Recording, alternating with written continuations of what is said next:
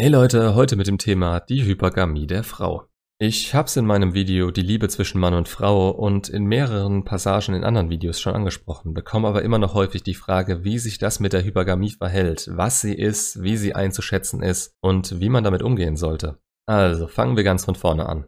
Was bedeutet Hypergamie genau? Der Begriff an sich bedeutet, in eine gesellschaftlich höher gestellte Schicht aufzusteigen. In dem Fall, in dem man sich als Frau einen Mann sucht, der eine höhere Stellung hat als man selbst. Die Anforderungen, die eine Frau an einen Mann stellt, beziehen sich immer auf seinen sexuellen Marktwert und dieser setzt sich aus folgenden Säulen zusammen: Gesundheit und Aussehen, Arbeit und Ambitionen, sozialer Status bzw. Freundeskreis und Hobbys und Freizeitgestaltung. Daran werdet ihr zu jeder Zeit gemessen. Natürlich wird von Frau zu Frau aufgrund ihres eigenen Geschmacks der Fokus mal mehr auf die eine, mal mehr auf eine andere Säule gerichtet.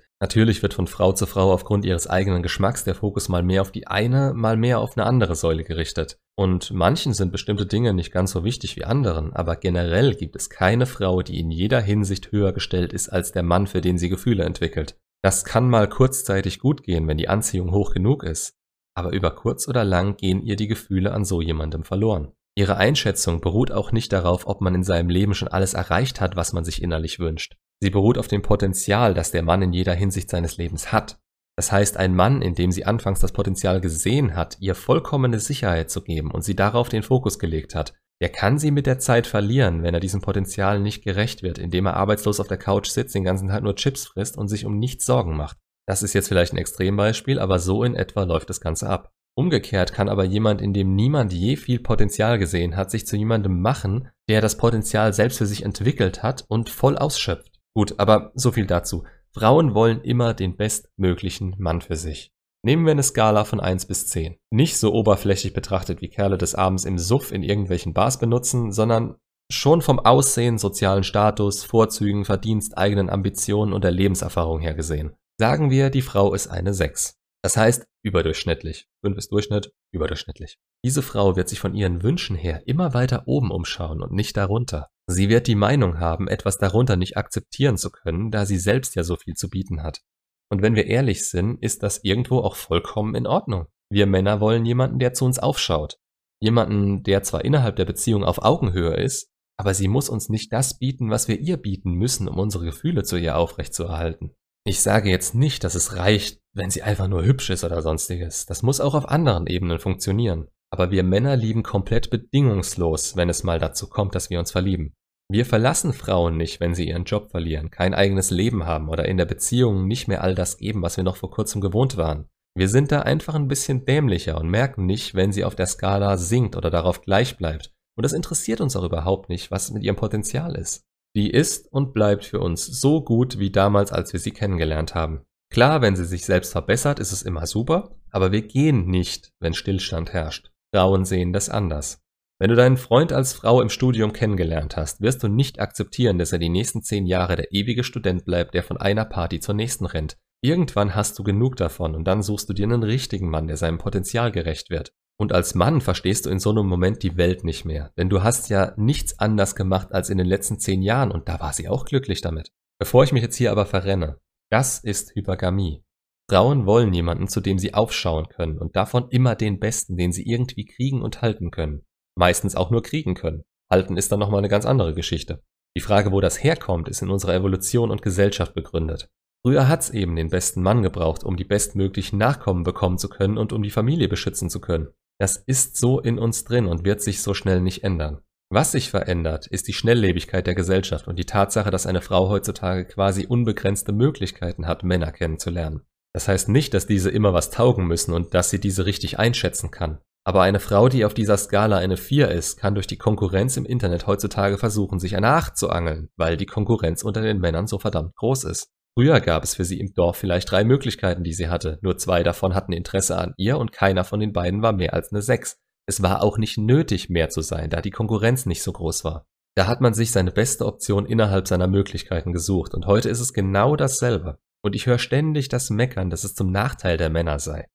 Ja, man lässt durch den Ruck in die feministische Richtung Frauen heutzutage sehr viel mehr durchgehen. Und dieses Geschwätz, dass Männer mehr Gefühle zeigen sollen und Frauen gleicher als Männer gemacht werden sollen oder schon sind, das ist ein ganz anderes Thema. Wozu das aber geführt hat, ist vielleicht für den Großteil der Leute ein Nachteil, die denken, es wäre ja so unfair und man müsse was dagegen tun. Die Gesellschaft wieder zurückentwickeln zu den Zeiten, in denen Frauen diese Hypergamie nicht ausleben konnten, sondern sich fest zu binden hatten und kaum was zu sagen hatten. Aber wenn ihr das denkt, seid ihr hier einfach falsch.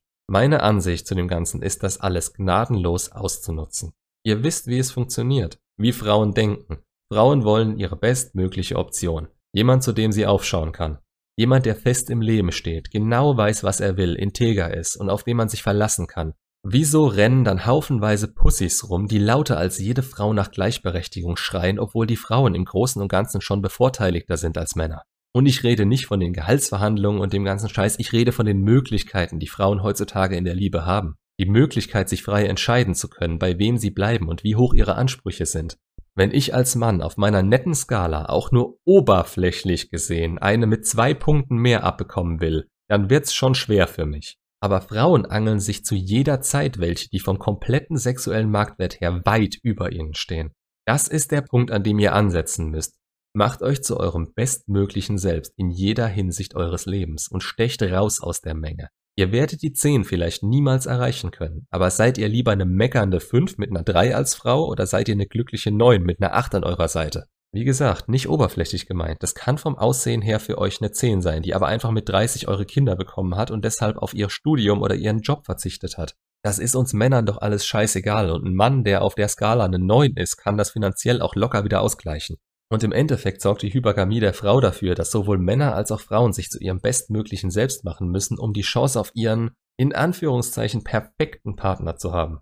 Das ist nichts Schlechtes, das ist schlichtweg eine Win-Win-Situation und sobald ihr mal davon weggekommen seid, wie scheiße das doch alles ist, könnt ihr auch was dagegen tun. Das ist wie wenn ihr euch beschwert, dass das Niveau im Profisport so hoch ist, dass ihr da niemals mitmischen könnt. Statt zu pfeinzen könntet ihr auch trainieren.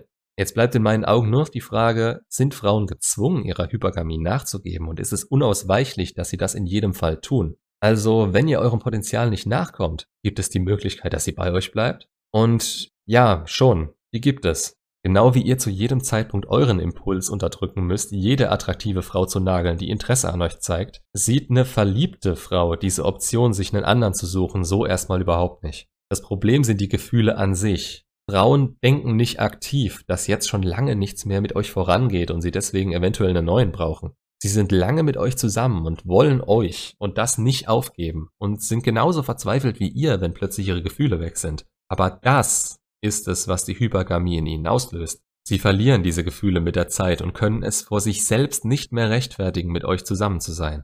Es gibt Frauen, die bleiben dann bei euch und hoffen auf bessere Zeiten oder wollen, dass alles wird, wie es war. Aber die Tendenz geht dann dazu, dass sie nach ihren Gefühlen handeln und sind die weg, sind die Frauen ebenfalls weg. Das ist für sie wie für euch ein langer Kampf, den sie aber nicht gewinnen können, wenn ihr nicht mit dem Hintergrundwissen über Hypergamie oder eben auch nur durch Zufall unterbewusst richtig handelt. Und das tun die wenigsten, sonst wären die Gefühle von Anfang an nicht verschwunden. Nach der Erklärung kann ich mir vorstellen, dass viele Frauen sich denken werden, nee, also bei mir ist das nicht so. Aber wie ist die Beschreibung der meisten Frauen von ihrem Traumtypen? Groß, zumindest größer als sie, intelligent, lustig, steht mitten im Leben, weiß, was er will, offen, ehrlich, gibt mir Sicherheit. Ich habe bestimmt einiges vergessen und die Liste wird bei manchen Frauen länger sein, als sie selbst es verdienen würden. Aber das ist uns bzw. anderen Männern egal. Die geben das heutzutage und meinetwegen sollen sie das auch machen. Ich mache das auch, wenn ich denke, dass die Frau mir das persönlich wert ist. Aber erzählt mir nicht, dass ihr das, was ich gerade aufgezählt habe, auf dem Datingmarkt findet, wenn ihr nach unten schaut. Dafür muss euer Blick nach oben gerichtet sein. Und Männer, da müsst und wollt ihr hin. Nicht primär für die Frau, die ihr bekommen könnt, sondern als allererstes für euch. Umso leichter habt ihr es dann, jemand Passenden zu finden und je mehr von euch darauf achten würden, umso eher müsste sich keiner mehr beschweren, dass die Welt eben funktioniert, wie sie funktioniert. Macht's gut und bis zum nächsten Video.